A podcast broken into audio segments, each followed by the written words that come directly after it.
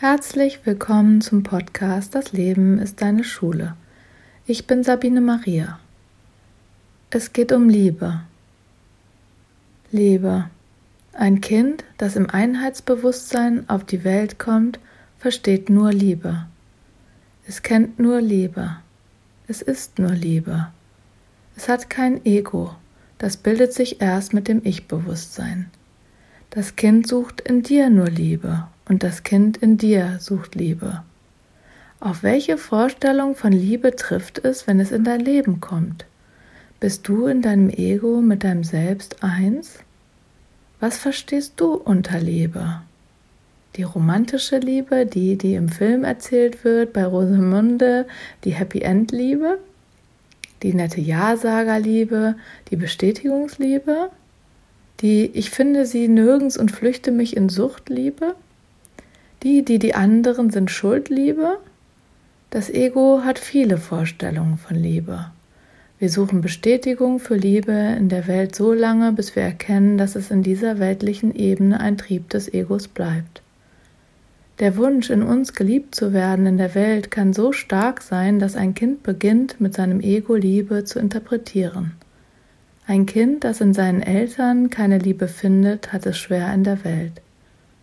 So geschieht es, dass Kinder sogar Gewalt als Liebe verstehen, wenn das deine Sprache ist. Sogar ein Mörder tötet aus Sehnsucht nach Liebe. Wenn das Ego Liebe interpretiert, baut es ein Konstrukt für Liebe. Liebe ist jedoch kein Konstrukt, das sich im Verstand formen lässt.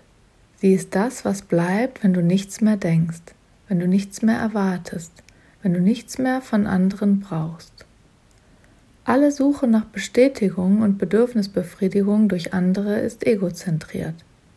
Erst wenn wir in der senkrechten Achse zwischen Himmel und Erde in uns im Herzen frei fließen, beginnen wir zu lieben. Dann ist keine Abhängigkeit mehr in der horizontalen Ebene da. Wenn dann auf der horizontalen Ebene der andere auch im Herzen fließt, weil er zwischen Himmel und Erde angebunden ist, kann auch zwischen euch Liebe fließen. Liebe fließt. Sie kann man nicht zwingen, nicht halten, nicht erwarten, nicht unterdrücken. Wenn du das machst, mischt sich dein Ego ein. Das Ego hat Vorstellungen, das Ego kennt Mangel, das Ego hat Angst.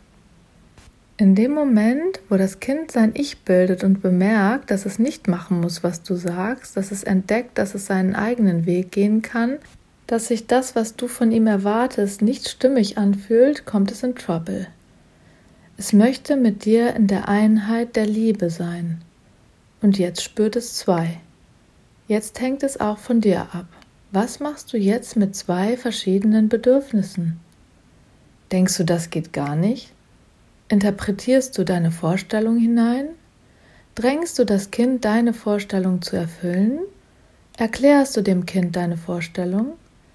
Setzt dich deine eigene Vorstellung unter Druck oder die von anderen? Erinnerst du dich an eine Erfahrung, die du selbst in deiner Kindheit gemacht hast, die Schmerz ausgelöst hat? Melden sich die Vorstellungen deiner Mutter, deines Vaters, deiner Lehrer zu Wort? Oder nimmst du jetzt einfach wahr, was ist? Zwei verschiedene Bedürfnisse mit einer Sache umzugehen. Wie antwortet die Liebe? Sie vertraut, sie lässt sein, sie erklärt nicht, sie lässt zwei sein, weil sie weiß, dass darin eins ist.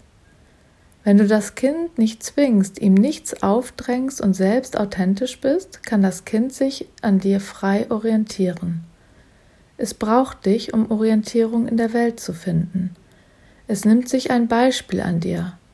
Das geschieht ganz von selbst. Es sucht die Begegnung in Liebe mit dir. Dafür sind wir hier. Damit sind wir geboren.